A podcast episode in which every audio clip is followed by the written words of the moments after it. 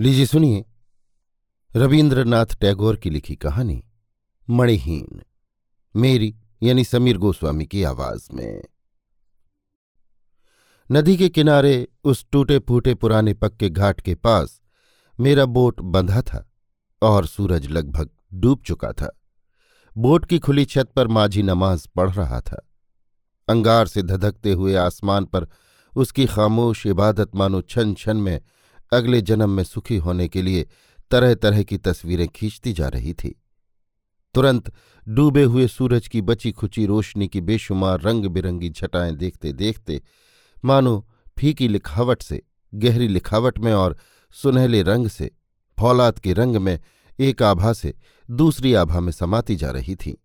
और मैं घाट के पास ही उस टूटे फूटे जंगले और लटकते हुए बरंडे वाले बूढ़े मकान के सामने बरगद की बेशुमार जड़ों की जकड़ से फटे हुए उस घाट पर चुपचाप अकेला बैठा झिंगरों की झनकार सुन रहा था।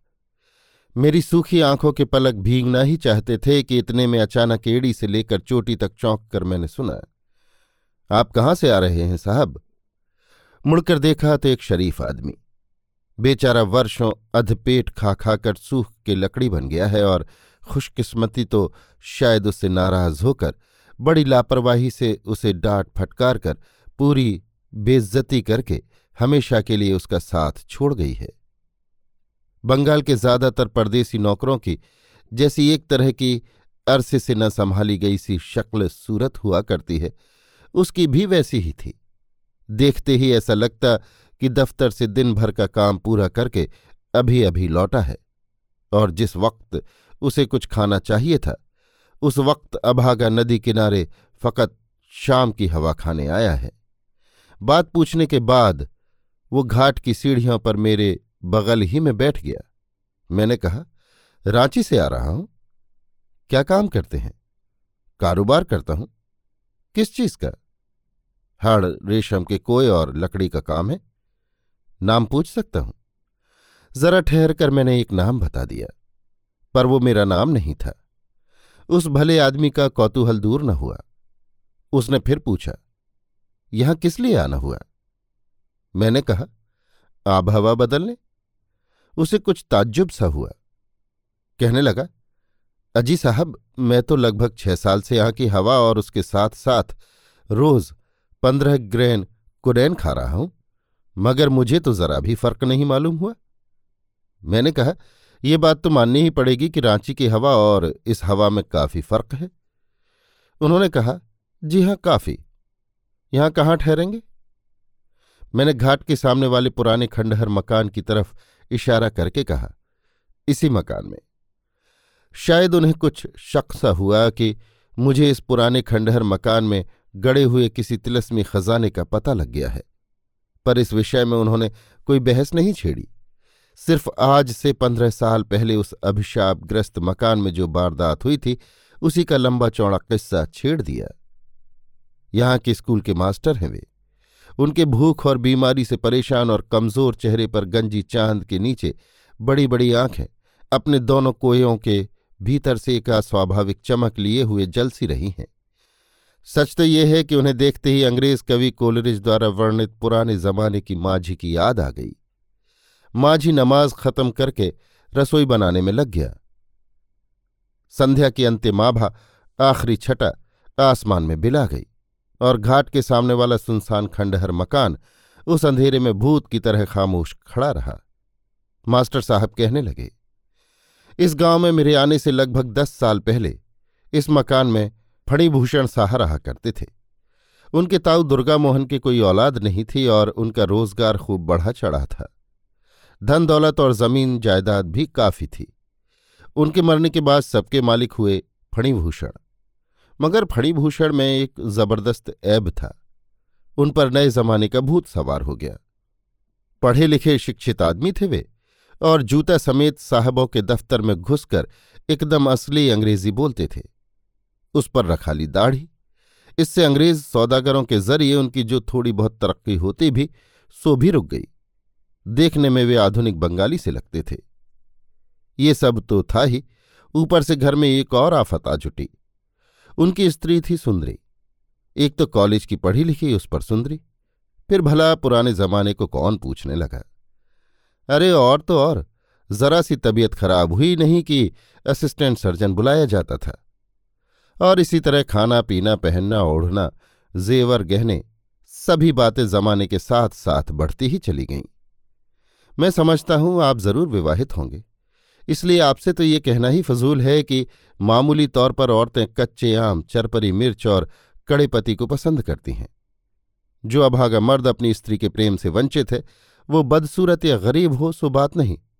असल में वो बिल्कुल ही बेचारा, भला मानस या भोला भाला होता है। अगर आप ये पूछें कि ऐसा क्यों तो इस बारे में मैंने बहुत सी बातें सोच रखी हैं। जैसी जिसकी आदत और ताकत होती है उसकी चर्चा किए बगैर उससे रहा नहीं जाता। बिना उसके वो सुखी नहीं होता। हरिन अपने सींग पहनाने के लिए मज़बूत पेड़ का कड़ा तना ढूंढता है। केले के पेड़ से सींग घिसकर उसे आराम नहीं मिलता।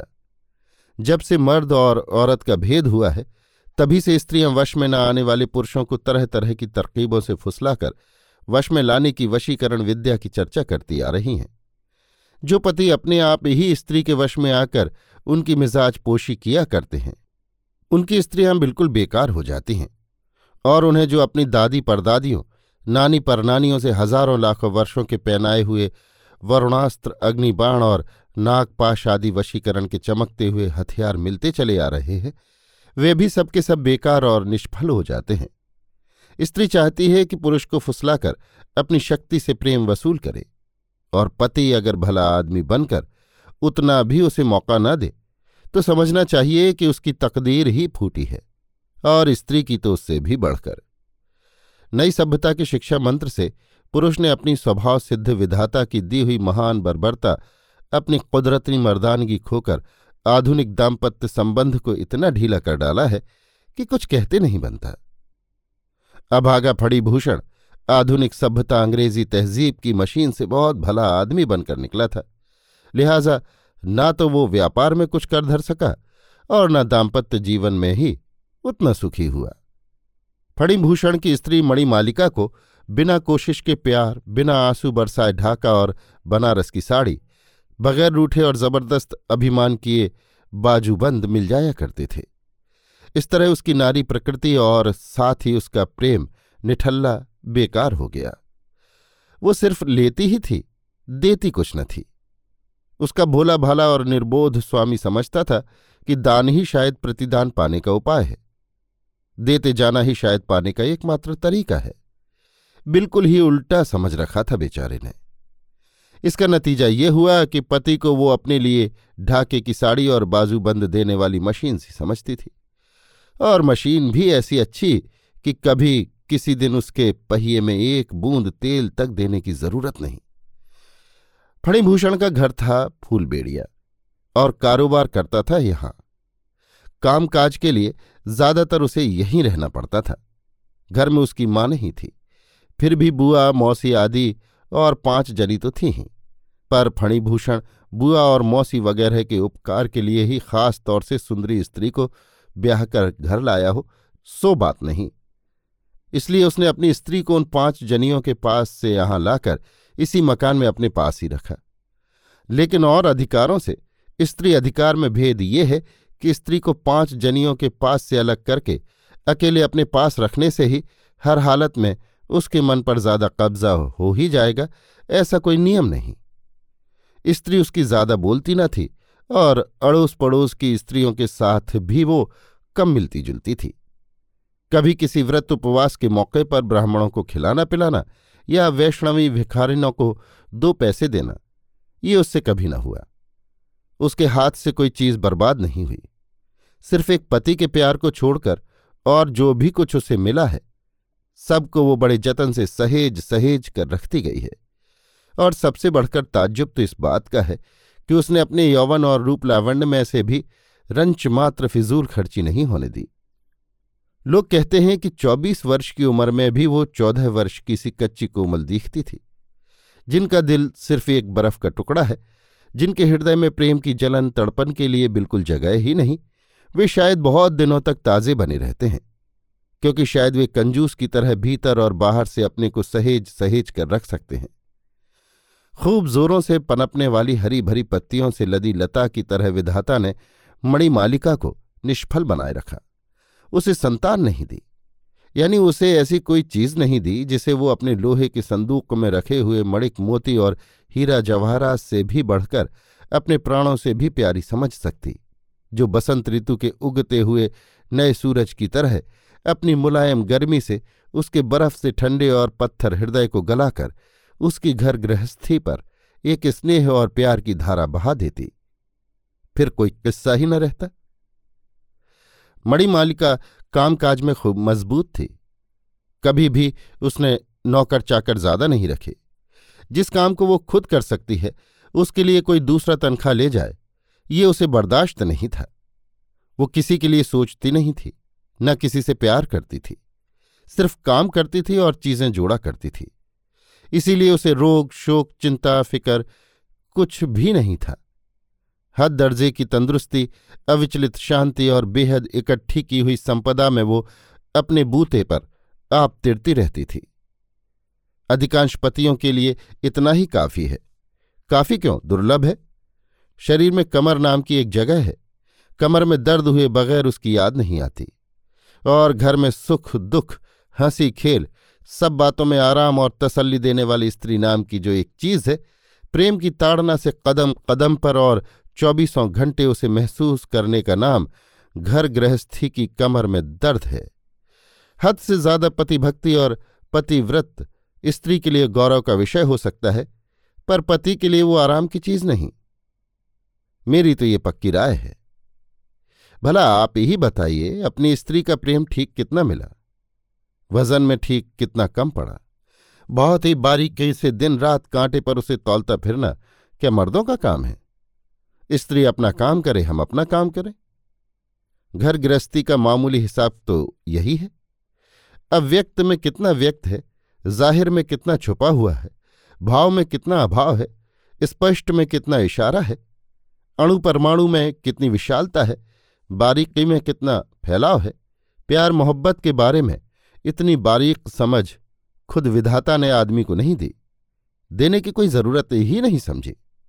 पर हाँ, इतना मैं ज़रूर कहूँगा कि मर्दों की जरा जरा सी बात पर, उनके रंच मात्र प्यार और लम्हे भर की नाराज़गी को लेकर औरतें उसे ज़रूर तौलने नापने बैठ जाती हैं। अपने आदमी की कही हुई बात में से असल मतलब को और असल मतलब से ठीक बात को वे बाल की खाल की तरह चीर चीर कर चुन चुन के निकाला करती हैं। उसकी वजह यह है कि मर्दों का प्यार ही औरतों का बलबूता है। उनकी ज़िंदगी का कारोबार ही उस पूंजी से चलता है। लिहाजा उसकी हवा देखकर वे ठीक वक्त पर ठीक तरह से पाल घुमाती रहें तो उनकी नाव पार लग जाती है। इसीलिए विधाता ने प्रेम तोलने की तराजू स्त्रियों के हृदय में लटका दी है। पुरुषों को नहीं दी। मगर अब तो विधाता ने जो चीज़ नहीं दी, आजकल के पुरुषों ने उसे भी ढूंढ निकाला है। कवियों ने विधाता को ठेंगा दिखाकर मुश्किल से मिलने वाली वो तराजू जरा सी हवा लगते ही इधर उधर झुक जाने वाला कांटा बगैर कुछ सोचे विचारे आम लोगों के हाथ में सौंप दिया है। विधाता को मैं दोष नहीं देता। उन्होंने स्त्रियों को काफ़ी भिन्न रूप में तैयार किया है। मगर आजकल की सभ्यता से तो अब वो भेद भी मिटा चाहता है। अब तो स्त्रियाँ भी पुरुष हो रही हैं और पुरुष भी स्त्री हो रहे हैं। इसलिए घर में से शांति और सुख तो अब जाता ही रहा, समझिए। अब तो शुभ विवाह से पहले पुरुष स्त्री को ब्याह रहा है या स्त्री पुरुष को? ये बात किसी भी तरह तय न होने से वर और कन्या दोनों ही का मन डर से धुकुर पुकुर करता रहता है। आप कुछ नाखुश मालूम होते हैं। असल में बात यह है कि मैं यहाँ अकेला ही पड़ा रहता हूँ। अपनी स्त्री की तरफ़ से मैं यहाँ देश निकाली की सजा भोग रहा हूँ। फिर भी इतनी दूर से न जाने क्यों घर गृहस्थी के बारे में अनेक गूढ़ भाव मेरे मन में उठते रहते हैं। और इतना तो आप मानेंगे ही कि विद्यार्थियों के सामने कहने लायक ये विषय नहीं है। इसी से आज आपका साथ पाकर आपसे ही सारी बातें कहे लेता हूँ। अभी न सही, फुर्सत में आप विचार देखिएगा। कहने का मतलब ये कि अगरचे फणीभूषण की दाल में नमक कम न होता था और न पान में चूना ही कभी ज़्यादा पड़ा, फिर भी उसके दिल को क्या जाने क्या नाम की एक बहुत ही बेचैन करने वाली बीमारी उसे सताती ही रहती। स्त्री का कोई दोष नहीं था, कोई गलती नहीं थी, फिर भी उसकी तरफ़ से फणी को कोई सुख नहीं था, जरा भी आराम नहीं था। वो अपनी सहधर्मणी के रीते पर ठोस हृदय को लक्ष्य करके बराबर हीरा पन्ना, माणिक मोती के गहनों के तीर छोड़ता रहता, पर वे लक्ष्य भ्रष्ट होकर जा पड़ते लोहे के संदूक में। हृदय रीता का रीता ही रह जाता, ठोस का ठोस ही बना रहता।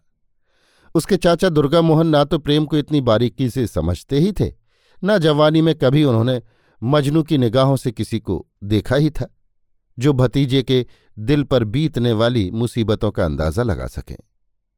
और इसीलिए अपने भतीजे को वे ऐसा ज़्यादा कुछ देते भी नहीं थे। मगर चाची उसे खूब देती थीं। जिसे कारोबारी बनना है, नई रोशनी का बाबू बनने से उसका काम नहीं चल सकता। और जिसे पति बनना है, उसके लिए मर्द बनना बहुत ही ज़रूरी है। इसमें आप जरा भी शक न करें। ठीक इसी समय पास के जंगल में खूब ऊँचे स्वर से गीदड़ बोल उठे। इससे मास्टर साहब के किस्से में कुछ मिनटों के लिए रुकावट पड़ गई। तब ऐसा मालूम होने लगा जैसे उस अंधकारमय सभा भूमि में कौतुक प्रिय श्रृंगाल संप्रदाय या तो स्कूल मास्टर की कही हुई दाम्पत्य नीति सुनकर या नई सभ्यता के चंगुल में फंसे बेचारे कमज़ोर फणिभूषण के आचरण पर रह रहकर अट्टहास करने लगा। उनका आवेश खत्म होते ही जल और स्थल पहले से दूना निस्तब्ध हो गया और तब मास्टर साहब ने संध्या के उस अंधकार में अपनी बड़ी बड़ी चमकती हुई आँखों से मेरी तरफ़ घूर कर देखा और फिर किस्सा कहना शुरू कर दिया। कहने लगे फणिभूषण के जटिल और दूर तक फैले हुए कारोबार में अचानक एक अलपसी आ खड़ी हुई। दरअसल क्या बात थी? सो मुझ सरीखे अव्यवसायी के लिए समझना और समझाना मुश्किल है। पर इतना मैं ज़रूर कह सकता हूँ कि अचानक न जाने क्यों। बाज़ार में अपनी क्रेडिट कायम रखना उसके लिए मुश्किल हो गया। अगर सिर्फ़ पाँच ही रोज के लिए कहीं से उसे लाख डेढ़ लाख रुपया मिल जाता और बाज़ार में बिजली की तरह उन रुपयों की चमक वो लोगों को दिखा सकता तो बस, इतने से ही उसके कारोबार के सारे संकट दूर हो जाते और फिर व्यापार की नाव और भी तेज़ी से दौड़ने लगती। रुपयों का कुछ जुगाड़ नहीं बैठ रहा था। बाज़ार में ऐसी अफवाह फैल जाने पर कि गाँव और आसपास के परिचित महाजनों से कर्ज लिया जा रहा है, कारोबार का दूना बिगाड़ होगा। इस डर से उसे अनजान जगह से कर्ज लाने की कोशिश करनी पड़ी। लेकिन आप जानते ही हैं वहाँ जेबर या मिल्कियत गिरवी रखे बगैर रुपए कैसे मिल सकते थे? जेवर रखने से लिखा पढ़ी का कोई बखेड़ा नहीं और न देरी का डर। झटपट और आसानी से काम हो सकता है। और कोई उपाय न देख पशुपेश में पड़ा हुआ फणी एक बार अपनी स्त्री के पास गया। अपनी स्त्री के पास पति जितनी आसानी और आज़ादी के साथ जा सकता है, फणी में उतनी ताकत भी नहीं थी। और मज़ा ये कि बदकिस्मती से वो अपनी स्त्री को बहुत ज़्यादा चाहता था, हद से ज़्यादा प्यार करता था। और वो भी कैसा, जैसा काव्य का नायक काव्य की नायिका से करता है, जिस प्यार में संभल संभल कर पैर रखना पड़ता है और सब बातें मुँह खोलकर कहते नहीं बनती, जिस प्रेम का ज़बरदस्त खिंचाव सूरज और ज़मीन के खिंचाव की तरह बीच में एक बहुत बड़ी दूरी, बहुत ज़्यादा फासला रख देता है। फिर भी टेढ़ा सीधा कोई मामला आ पड़ता है तो काव्य के नायक को भी अपनी प्रेयसी के पास जाकर हुंडी, तमस्सुक और हाथ चिट्ठे का ज़िक्र छेड़ना ही पड़ता है। फिर भले ही उसमें कंठ रुकाए और बात अधूरी ही रह जाए। और सबसे बढ़कर रोना तो इस बात का है कि इस नए जमाने के प्रेम में ऐसी ऐसी बहुत ज़रूरी काम की बातों में भी भावों की जड़ता उनका पीछा नहीं छोड़ती। उनके दिल में अरमानों का दर्द और उस दर्द में वेदना की कपकपी उठती ही रहती है। अभागा फणिभूषण मुँह खोलकर साफ़ साफ़ कह ही नहीं सका कि, सुनती हो, मुझे एक ज़रूरी काम आ पड़ा है। कुछ दिन के लिए अपने जेवर निकाल दो। बात तो यही कही, पर बहुत ही कमज़ोरी के साथ। इस पर मणि मालिका ने जब कठोर मुँह बना लिया और हाँ, ना, कुछ भी जवाब नहीं दिया तो उसे बड़ा गहरा सदमा पहुँचा। इतनी बड़ी गहरी चोट उसने खुद सह ली, पर अपनी प्रेयसी को नहीं पहुंचाई। इसकी वजह क्या थी? यही ना कि मर्दों जैसी मर्दानगी उसमें नाम को भी नहीं थी। जहाँ उसे ज़बरदस्ती छीन लेना चाहिए था, वहाँ वो अपने अंदरूनी सदमे तक को पी गया। अभागा अब तक इसी उधेड़ बुन में वक्त खो रहा था कि जहाँ सिर्फ़ एक प्यार का ही पूरा हक है, वहाँ सत्यानाश हो जाने पर भी ताकत को हरगिज न घुसने देगा। इस विषय में अगर उसे डाटा फटकारा भी जाता तो शायद वो ऐसी बारीक बहस छेड़ देता कि बाज़ार में अगर किसी वजह से मेरी क्रेडिट बिगड़ रही है तो जैसे मुझे कोई हक नहीं है कि मैं बाज़ार को लूट लूँ, वैसे ही स्त्री अगर अपनी इच्छा से मुझ पर विश्वास करके जेवर नहीं देना चाहती तो मुझे कोई अधिकार नहीं कि मैं उसका जेवर ज़बरदस्ती छीन लूँ। बाज़ार में जैसी क्रेडिट है, घर में प्रेम भी वैसा ही है। बाहुबल या जिसमी ताकत लड़ाई के मैदान में ही दिखाना चाहिए। मैं पूछता हूँ ज़िंदगी के हर कदम पर बहस या उहापोह की कैंची से ऐसे बारीक बारीक सूत काटने के लिए ही क्या विधाता ने मर्दों को इतना उदार, इतना ताकतवर और इतना महान बनाया था? उसे क्या बैठे ठाले ऐसी ऐसी सुकुमार मुलायम चित्त वृत्तियों को बहुत ही बारीकी के साथ सोचने, गढ़ने, करने की फुर्सत है? या ऐसा करना उसे शोभा देता है? कुछ भी हो, आखिर अपनी उन्नत हृदय वृत्ति के गर्व में स्त्री का जेवर न छूकर फड़ीभूषण किसी दूसरी तरकीब से रुपयों का इंतज़ाम करने कलकत्ता चल दिया। संसार में मामूली तौर पर स्त्री को पति जितना पहचानता है, शायद पति को स्त्री उससे कहीं ज़्यादा पहचानती है। पर पति की प्रकृति अगर बहुत ही सूक्ष्म हो तो स्त्री की दूरबीन में वो सब की सब दिखाई नहीं देती। फड़ीभूषण की स्त्री ये सब बातें अच्छी तरह समझती नहीं थी, और स्त्रियों का महाकवि के शब्दों में अशिक्षित पटुत्व और मेरे लफ्जों में गवारू होशियारी बहुत पुराने जमाने से चले आए जिन पुराने संस्कारों से बनी है, आजकल के प्रेमी नौजवान उससे बहुत दूर चले जाते हैं। आजकल के ये मर्द कुछ और ही तरह के हैं। ये स्त्रियों की तरह रहस्यमय होते जा रहे हैं। आमतौर पर साधारण पुरुष के जो कई एक खास खास दर्जे हैं, यानी कोई बर्बर है तो कोई भौंदू, कोई अंधा है तो कोई कुछ। इनमें से किसी भी खाने में उन्हें ठीक तौर से नहीं रखा जा सकता। मणिमालिका ने सलाह लेने के लिए अपने खास सलाहकार को बुलवाया। गाँव के रिश्ते में या दूर के नाते में मणिमालिका का एक भाई फणीभूषण के दफ्तर में गुमाश्ते के नीचे काम करता था। उसमें ऐसी लियाकत नहीं थी कि काम दिखाकर अपनी कुछ तरक्की करा सके। अलबत्ता कोई मौका पाते ही रिश्तेदारी के बूते पर वो तनख्वाह या तनख्वाह से भी ज़्यादा कुछ न कुछ वसूल कर लिया करता था। मणिमालिका ने उसे बुलाकर सब बातें कहीं। अंत में उससे पूछा, अब तुम क्या सलाह देते हो? उसने अत्यंत बुद्धिमान की तरह सिर हिलाया। समझदारों के लिए जिसका मतलब ये है कि लक्षण तो अच्छे नहीं दिखाई देते। बुद्धिमान लोग कभी भी लक्षण अच्छे नहीं देखते। खूब सोच विचार कर वो बोला, बाबू साहब तो रुपया कहीं से ला ही नहीं सकते। आखिर तुम्हारे ही गहनों पर नंबर आएगा? मणिमालिका को आदमी की जहाँ तक पहचान थी उससे उसने समझ लिया कि बात तो ठीक है, और फिर उसकी दुश्चिंता बढ़ती ही गई। सोचने लगी, इस घर में उसका है ही कौन? औलाद उसके नहीं, और पति हैं तो पर उनकी मौजूदगी को वो महसूस कहाँ करती है? लिहाजा, जो उसकी इकलौती प्यार की चीज़ है, जो उसकी संतान की तरह धीरे धीरे सालों साल बढ़ती ही जा रही है, जो सिर्फ़ रूपक ही नहीं, बल्कि वास्तव में सोना है, मणिक मोती है जो उसकी छाती का है, गले का है, माथे का है, बहुत दिनों की और बड़े साध की वे सब चीज़ें, एक ही क्षण में वो उन्हें कारोबार के अथाह समुद्र में कैसे फेंक दे। इसकी कल्पना करते ही उसका सारा शरीर बर्फ़ सा ठंडा हो आया। उसने कहा, अब किया क्या जाए? मधुसूदन ने कहा, सब गहने लेकर अभी से मायके पहुँच जाओ। और साथ ही जेवर में से कुछ हिस्सा, बल्कि अधिकांश किस तरह उसके पल्ले पड़ेगा मनी मन मधु ने उसकी तरकीब भी सोच ली। मणिमालिका उसकी बात पर उसी वक्त राज़ी हो गई। आषाढ़ के अंत में ठीक इसी समय इसी घाट पर एक नाव आकर लगी। आखिरी रात में बादलों से घिरे हुए घोर अंधकार में, निद्राहीन मेढकों के कलरों में, एक मोटी चादर से सिर से लेकर पैर तक ढकी हुई मड़ी मालिका नाव पर आ बैठी। मधुसूदन नाव के भीतर से जाग कर बोल उठा, गहने की पेटी मुझे दो। मणि ने कहा, सो पीछे होगा, पहले नाव खोल दो। नाव खोल दी। नदी की तेज धारा में नाव सन्नाती हुई चल दी। उस दिन मणि मालिका रात भर अपने कमरे में बैठी बैठी एक एक करके अपने सारे गहने पहनती रही। सिर से लेकर पैर तक कहीं भी तिल रखने को जगह नहीं बची। पेटी में जेवर रखने से पेटी इधर उधर हो सकती है। ये डर उसके पेट में पहले ही से बैठा हुआ था। उसकी धारणा थी कि देह में पहन लेने से बिना उसे जान से मारे, कोई भी उसके गहने छीन नहीं सकता। साथ में कोई पेटी या संदूक न देखकर मधुसूदन की कुछ समझ में न आया। ये बात उसके ध्यान में ही नहीं आई कि मोटी चादर के भीतर मणिमालिका अपने प्राणों से भी प्यारे गहनों से लदी हुई है।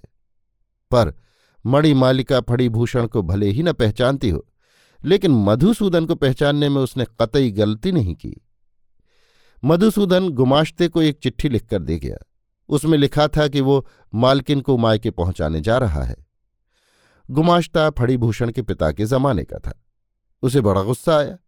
उसने अपनी तरफ़ से काफ़ी नमक मिर्च मिलाकर हसब इंकार को, इंकार और दंती सा को तालबी शाह बनाकर मालिक को एक चिट्ठी लिखी। उसकी भाषा अच्छी नहीं थी, पर स्त्री को ज़्यादा सिर चढ़ाना मर्दों की शान के खिलाफ है ये बात उसने उसमें ठीक तौर से ज़ाहिर कर दी। फणिभूषण मणिमालिका के मन की बात ठीक समझ गया। उसके दिल पर सबसे गहरी चोट इस बात की लगी कि मैंने बड़ा भारी नुकसान उठाते हुए भी स्त्री के जेवर में हाथ नहीं लगाया और रुपयों के लिए अब तक दर दर भटकता फिर रहा हूँ। फिर भी मुझे संदेह? मणि ने मुझे अब भी नहीं पहचाना। अपने प्रति जिस कठोर अन्याय से फड़ीभूषण को बहुत ज़्यादा नाराज़ होना चाहिए था उससे वो सिर्फ़ जरा दुखित होकर रह गया। सही तरीके से विचार कर देखा जाए तो कोई भी समझदार इसी नतीजे पर पहुंचेगा कि पुरुष विधाता का न्याय दंड है। उसे उन्होंने फौलाद से बनाया है और साथ ही उसमें बिजली भी बढ़ दी है। अपने लिए या दूसरे के लिए अन्याय का संघर्ष होते ही अगर वो तड़क कर बक से जलना उठा तो धिक्कार है उस पुरुष को। पुरुषों को जरा सा कारण मिलते ही दावाग्नि की तरह क्रोध आ जाना चाहिए। और स्त्रियों को सावन के बादलों की तरह बिना कारण आँसू बरसाते रहना चाहिए। विदाता ने तो ऐसी ही व्यवस्था की थी। पर अब उसकी चलती कहाँ है? फणिभूषण ने अपनी अपराधनी स्त्री के लिए मन ही मन कहा, अगर तुम यही चाहती हो तो ऐसा ही सही। मैं तो अपना फ़र्ज़ अदा करता ही रहूँगा। बताइए भला, जिस फणिभूषण को और भी पाँच सात सदी बाद पैदा होना चाहिए था, जबकि सिर्फ़ आध्यात्म शक्ति के बल पर दुनिया चलने लगती भला वो भावी युग का फणिभूषण उन्नीसवीं सदी में पैदा होकर आदि युग की स्त्री के साथ ब्याह करने बैठा। शास्त्रों में जिसकी बुद्धि को प्रलयंकारी कहा गया है। फणिभूषण ने स्त्री के लिए चिट्ठी देना तो दूर रहा, एक हरफ भी नहीं लिखा। बल्कि मन ही मन वो प्रतिज्ञा करके बैठ गया कि इस विषय में मणि से कभी भी कोई बात न पूछेगा। बताइए भला, विधाता का ये कैसा भीषण दंड विधान है?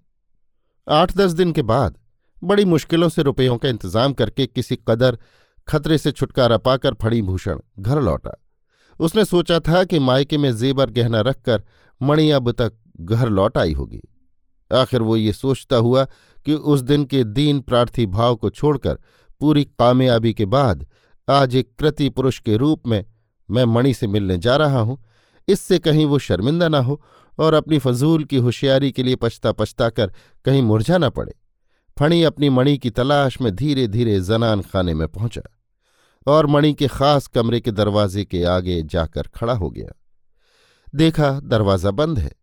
ताला तोड़कर घर में घुसकर देखा, घर सूना है। एक कोने में लोहे का संदूक खुला पड़ा है। उसमें जेवर गहनों का नामो निशान तक नहीं। यकायक पति के कलेजे में तीर सा आ चुभा उसे ऐसा लगा कि जैसे संसार उद्देश्यहीन है, उसके कोई मानी नहीं। प्रेम और वाणिज्य व्यवसाय सब कुछ व्यर्थ है, फजूल है। उफ, मैं इसी दुनियादारी के पिंजड़े की हर सीख पर जान निछावर करने बैठा हूँ, और उसके भीतर चिड़िया है ही नहीं, और रखो भी तो रहती नहीं। फिर क्यों दिन रात हृदय के खून से बने, माणिक और आंसुओं से बने, मोतियों की माला से मैं क्या और किसे सजाने बैठा हूँ?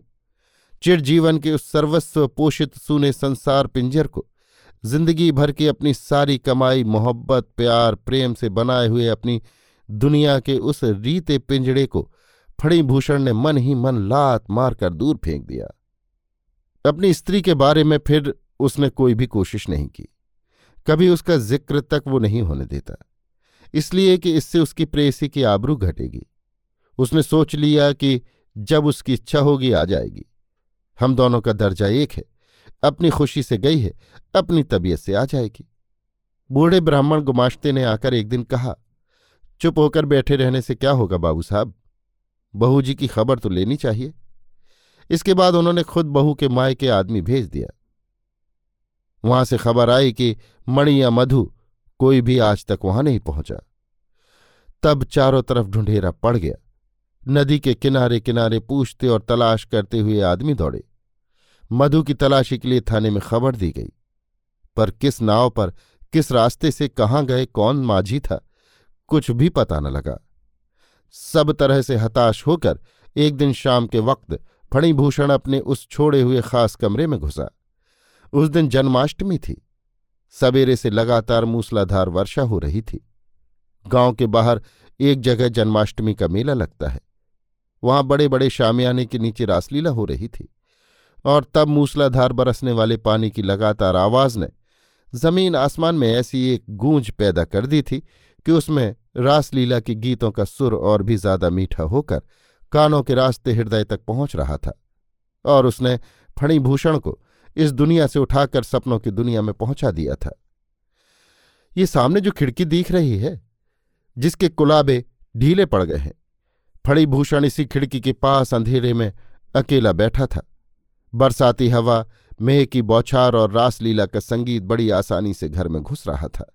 पर फणी को इसकी कुछ खबर ही न थी। घर की दीवार पर लक्ष्मी और सरस्वती की तस्वीरें टंगी थीं।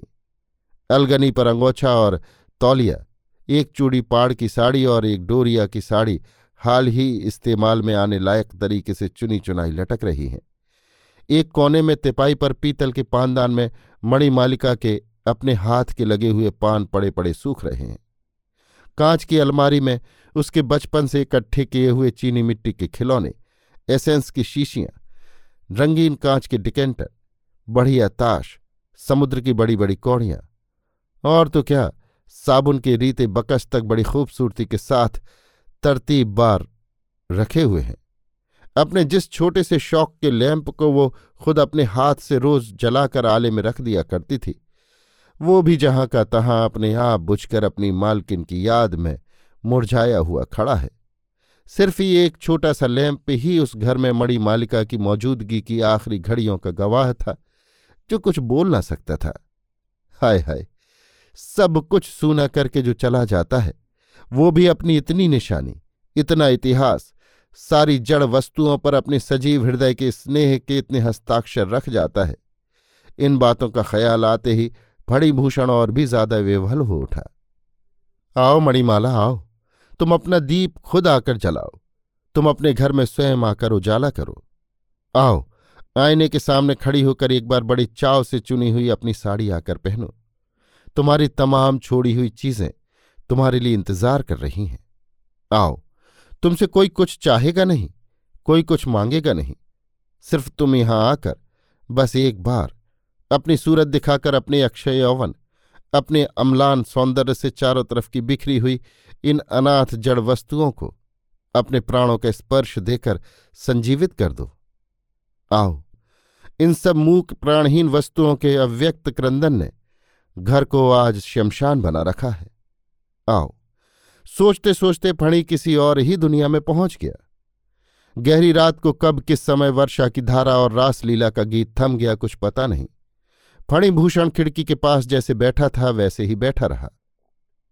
खिड़की के बाहर ज़मीन से लेकर आसमान तक ऐसा एक अखंड घोर अंधकार छाया हुआ था कि उसे देखकर फणी को मालूम हुआ, मानो उसके सामने यमालय का आकाश से भी ऊँचा सिंह द्वार खुला पड़ा है।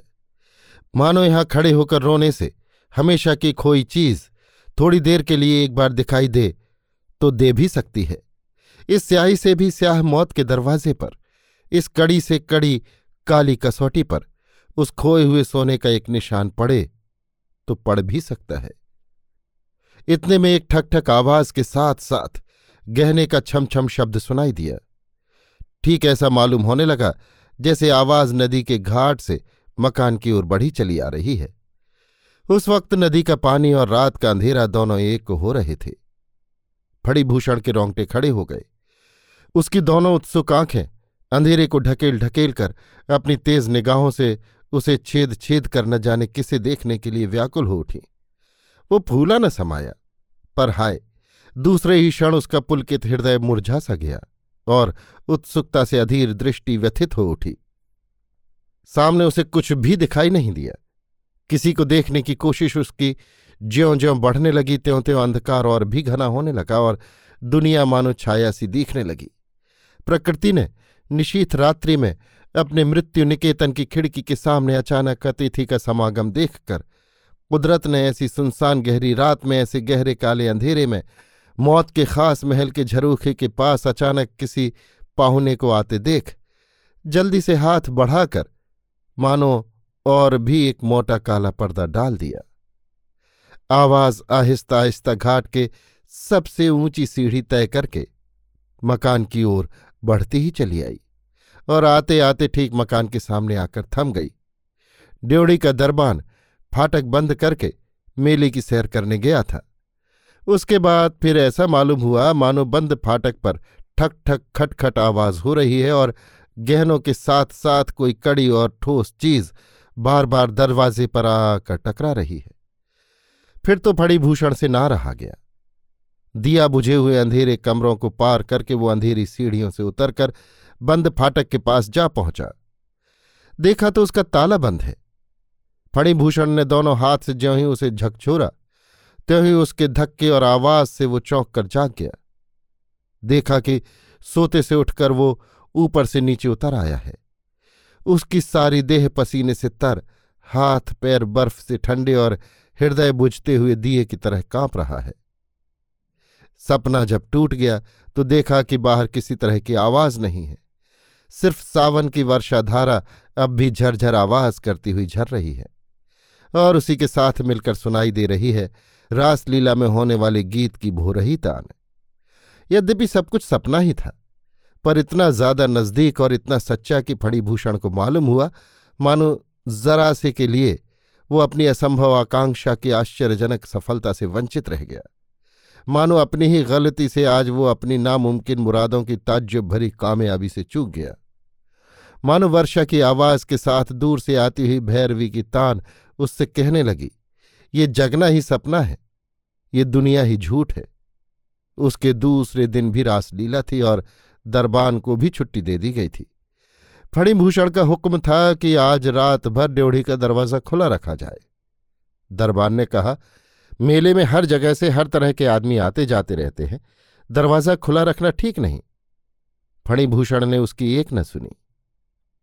दरबार ने कहा तो फिर मैं रात भर यहीं रहकर पहरा दूँगा। फणिभूषण ने कहा, नहीं, ये नहीं होगा। तुम्हें रासलीला देखने जाना ही पड़ेगा। दरबान बड़े चक्कर में पड़ गया। इन्हें हो क्या गया? दूसरे दिन शाम ही से दिया बुझाकर फणिभूषण अपने इसी कमरे में इसी खिड़की के पास आकर बैठ गया। आकाश में बिन बरसे बादल उमड़ रहे थे और चारों ओर जल्द किसी एक अनिश्चित और अनजाना परिचित के आने की इंतजारी का सन्नाटा था। मेंढकों की लगातार होने वाली टर्र टर्र और रासलीला के गीतों की तान भी उस सन्नाटे में खलल न डाल सकी, बल्कि वो उसमें एक तरह का बेमेल और अजीब रंग जमा रही थी। बहुत रात बीते जबकि मेंढक झींगुर और रासलीला के गीत ने चुपकी साध ली और आधी रात के बाद गहरे अंधेरे पर एक और अंधेरा आ जमा। तब फणिभूषण को ऐसा लगा कि हाँ अब समय हो आया। यही वक्त है। कल की तरह नदी के किनारे घाट पर फिर वही ठक ठक और छमछम आवाज़ सुनाई दी। लेकिन फणिभूषण ने उधर देखा नहीं। उसे डर लगने लगा कि कहीं अधीर इच्छा और अशांत चेष्टा से, बेचैन तबीयत और घबराहट से की जाने वाली कोशिशों से उसकी सारी इच्छाएँ तमाम कोशिशें फिजूल न चली जाएँ। कहीं उसके आग्रह और आवेश का जोश उसकी ज्ञानेन्द्रियों की शक्ति पर कोई असर न डाल दे। उसकी इंतजारी और ख्वाहिश की बेचैनी उसकी आँख और कानों को कहीं बहम के गड्ढे में न ढकेल दे। इसके लिए उसने अपनी सारी ताकत और तमाम कोशिशें अपने मन को स्थिर और मज़बूत करने में लगा दी। वो पत्थर के पुतले की तरह कठोर और स्थिर होकर बैठा रहा। वही तो है ठीक कल की सी पायजेबों की आवाज़ धीरे धीरे घाट की सीढ़ियाँ पार करके आगे बढ़ती हुई खुले हुए फाटक के भीतर घुस रही है। साफ़ तो सुनाई दे रहा है। अंतपुर की गोल सीढ़ियों पर घूम घूम कर चढ़ती हुई आवाज़ ऊपर ही तो आ रही है। सोचते सोचते बेचारा अपने को संभाल न सका। उसका हृदय मन तूफ़ान में पड़ी नाव की तरह पछाड़े खाने लगा। यहाँ तक कि दम रुकने की नौबत आ गई। गोल सीढ़ियों को पार करके वो आवाज़ बरामदे में होकर धीरे धीरे घर के पास आने लगी। अंत में ठीक कमरे के दरवाजे के पास आकर ठिठक कर खड़ी रह गई। बस, अब सिर्फ़ एक चौखट पार करने की देर है। फणिभूषण से रहा ना गया। उसका रुका हुआ आवेग, दबा हुआ जोश, एक क्षण में खूब तेज़ी के साथ उफनकर आपे से बाहर गिरने लगा और फिर वो बिजली की तरह तड़क कर चौकी पर से उठ बैठा और रो रो कर चीख उठा। मणि मणि, मेरी मणि। और उसी क्षण वो चौंक कर जाग गया और देखा कि खुद उसी के रोने चिल्लाने की दर्दनाक आवाज़ ने घर की खिड़कियों तक को जगा दिया है। ऐसा मालूम हुआ कि वे सभी उसके साथ चीख उठी हैं, कांपने लगी हैं। बाहर वही मेंढकों की टर टर और रासलीला वाले लड़कों का बेसुरा राग सुनाई दे रहा था। फणिभूषण ने अपनी तकदीर पर ज़ोर से हाथ दे मारा। हाय रे हाय। सब कुछ मिलते मिलते रह गया। दूसरे दिन मेला उठ गया। दुकानदार और रासलीला वाले सब चले गए। फणिभूषण ने हुक्म दिया कि आज शाम के बाद मकान में हमारे सिवा और कोई नहीं रहने पाएगा। नौकरों ने समझा कि बाबू साहब किसी तंत्र मंत्र की साधना कर रहे होंगे। फणिभूषण ने दिन भर कुछ खाया पिया नहीं, उपासा ही रहा। सूने मकान में शाम होते ही वो खिड़की के पास आकर बैठ गया। उस दिन आकाश में कहीं भी बादल देखने को ना थे और धुली हुई साफ़ हवा में से तारे खूब ज़ोर से चमकते हुए दिखाई दे रहे थे। कृष्ण पक्ष की दसवीं थी। चाँद उगने में अभी बहुत देर थी। मेला खत्म हो जाने से नदी में भी नावों का नामो निशान न था और कई दिनों तक मेले की भीड़ भब्भड़ में जगते रहने के कारण थके हुए गाँव वाले भी सब सोसा गए थे। फणिभूषण एक कुर्सी पर बैठा हुआ उसकी पुष्ट पर सिर रखे, ऊपर को मुँह के तारे देख रहा था। सोच रहा था कि एक दिन जब उसकी उम्र उन्नीस साल की थी, जब वो कलकत्ते के कॉलेज में पढ़ता था, शाम के वक्त जब कॉलेज स्क्वायर के कंपनी बाग में मुलायम धूप के गलीचे पर बाह पर सिर रखे, चित्त लेट कर अनादिकाल के इन तारों की ओर देखा करता था, तब उसे याद आती थी नदी किनारे की उस ससुराल की। जहाँ किसी एकांत कोठरी में चौदह साल की युवती मणिमाला का कच्चा कोमल हृदय, मन और मुखड़ा, हरदम उसकी याद में उदास बना रहता। तब का बिछो कितना उमंग भरा और कैसा मीठा था। तब के उन तारों की चमक और रोशनी के कंपन से, हृदय के यौवन स्पंदन और दिल की धड़कन से कितना गहरा और कैसा विचित्र संबंध था। कुछ कहते नहीं बनता। तब तो सिर्फ़ काव्य में पढ़े हुए उस कथन की याद आती थी जिसमें वसंत रागेण यति तालाभ्य बजबज उठता है। आज वही आकाश है, वही तारे हैं। आज उन्हीं तारों ने आकाश में आग से मोह मुगदर के श्लोक लिख रखे हैं। कह रहे हैं संसारोमतीव विचित्र। हायरी दुनिया, तू भी क्या अजब तमाशा है। देखते देखते तारे सब विलीन हो गए। आकाश से एक अंधकार उतरा और ज़मीन से एक अंधकार ऊपर को चढ़ा। आँखों के ऊपर नीचे के पलकों की तरह दोनों आकर एक साथ मिल गए। आज फणिभूषण का चित्त शांत था। वो निश्चित जानता था कि आज उसका अभीष्ट सिद्ध होगा। आज उसके बहुत दिनों के अरमान पूरे होंगे। साधक के सामने मृत्यु अपना रहस्य खोल देगी। कल की रात की तरह फिर वही आवाज़ आवाज़ नदी के पानी में से निकलकर घाट की सीढ़ियों पर चढ़ी। फणिभूषण दोनों आँखें मीच कर थिर और मज़बूत मन से ध्यान का आसन लगाकर बैठ गया। आवाज़ सूनी ड्योढ़ी के भीतर दाखिल हुई और अंतपुर की गोल सीढ़ियों से घूमती हुई ऊपर चढ़ने लगी। आवाज़ लंबे बरामदे को पार करके आगे बढ़ी और उस कमरे के दरवाजे के पास आकर कल की तरह फिर क्षणभर के लिए ठिठक कर खड़ी हो गई। फणिभूषण का मन व्याकुल हो उठा। उसके सारे अंग प्रत्यंग रोमांचित हो उठे। मारे खुशी और उम्मीदों के रोंगटे खड़े हो गए। पर आज उसने आँखें नहीं खोली। आवाज़ चौखट पार करके अंधेरे कमरे में दाखिल हुई। अलगनी के पास, जहाँ मणि की साड़ी चुनी चुनाई टंगी थी, आले के सामने, जहाँ किरासिन का लैंप खड़ा था तिपाई के पास, जहाँ पानदान में पान सूखे पड़े थे, और तरह तरह की चीज़ों से भरी उस विचित्र अलमारी के पास हर जगह एक एक बार खड़ी हो होकर अंत में वो फड़ीभूषण के बहुत ही पास आकर ठिठक कर खड़ी हो गई। तब फड़ीभूषण ने आँखें खोली और देखा कि कमरे में अभी अभी निकले हुए चाँद की चांदनी अपनी खुशियाँ बखेर रही है और उसकी कुर्सी के ठीक सामने एक कंकाल खड़ा है। औरत की शक्ल में हड्डियों का एक ढांचा। उस कंकाल की आठों उंगलियों में अंगूठियाँ चमक रही है, हाथों पर रतन चक्र है पहुंचों में कड़े हैं, बाह में बाजूबंद गले में हार, माथे पर बैना और मांग में सिंदूर। सिर से लेकर पैर तक उसकी हड्डी हड्डी में तरह तरह के जेवर गहने हीरे जवाहरात की झलक से झलमला रहे हैं। गहने सबके सब ढीले, इतने ढीले कि खिसक कर गिर पड़ने लायक, पर अपनी जगह से कोई खिसकता नहीं। सबसे भयंकर है, उसके अस्थिमय चेहरे पर चमकती हुई दो आँखें, वही काली पुतलियाँ वही घनी लंबी पलकें, वही सजल चमक, वही अविचलित दृढ़ शांत दृष्टि। आज से अठारह साल पहले, एक दिन रोशनी से जगमगाते हुए विवाह मंडप में नौबत की शहाना रागनी में फड़ी ने जो बड़ी बड़ी दो काली छलकती हुई आँखें शुभ दृष्टि में पहले पहल देखी थी, वे ही आँखें आज उसने सावन की निशीथ रात में कृष्ण पक्ष के चाँद की चांदनी में देखी। देखकर उसके सारे शरीर का खून बर्फ़ सा ठंडा हो गया। उसने जी जान से आँखें मींचने की कोशिश की, पर मींच न सका। उसकी आँखें मुर्दे की आँखों की तरह जैसी की तैसी पथरा कर रह गई। तब उस कंकाल ने स्तंभित निश्चल जड़वत सुन्न फड़ी भूषण के चेहरे की ओर अपनी दृष्टि स्थिर रखकर, उसकी आँखों में अपनी आँखें गड़ाकर, दाहिने हाथ की उंगली का इशारा करके, चुपके से उसे अपनी ओर बुलाया। उसकी चारों उंगलियों की हड्डियों में हीरे की अंगूठियाँ बिजली सी चमक उठीं। फणिभूषण मंत्रमुग्ध मूढ़ की तरह उठ खड़ा हुआ। कंकाल दरवाजे की ओर चला। हड्डियों हड्डियों में और गहनों गहनों में लगकर कठोर शब्द होने लगा। फणिभूषण रस्सी से बंधी कठपुतली की तरह उसके पीछे चला। बरामदा पार होकर कंकाल घोर अंधकारमय गोल सीढ़ियों से घूमता और खट खट छम छम आवाज़ करता हुआ नीचे उतरा। फिर नीचे का बरामदा पार कर दीपहीन सुनसान अंधेरी ड्योढ़ी के पास पहुँचा। अंत में ड्योढ़ी पार होकर मुरम बिछे सुनसान बगीचे के रास्ते से बाहर निकल गया। मुरम पर हड्डियों के पैर पड़ने की सी आवाज़ होने लगी। चाँद की क्षीण चांदनी, बेचारी पेड़ की घनी डालों में बरसात की महक से महकते हुए उस अंधकारमय छाया की राह से जुगनुओं के उजाले में वे दोनों नदी के घाट पर पहुँचे। आगे आगे कंकाल था और पीछे पीछे फणीभूषण।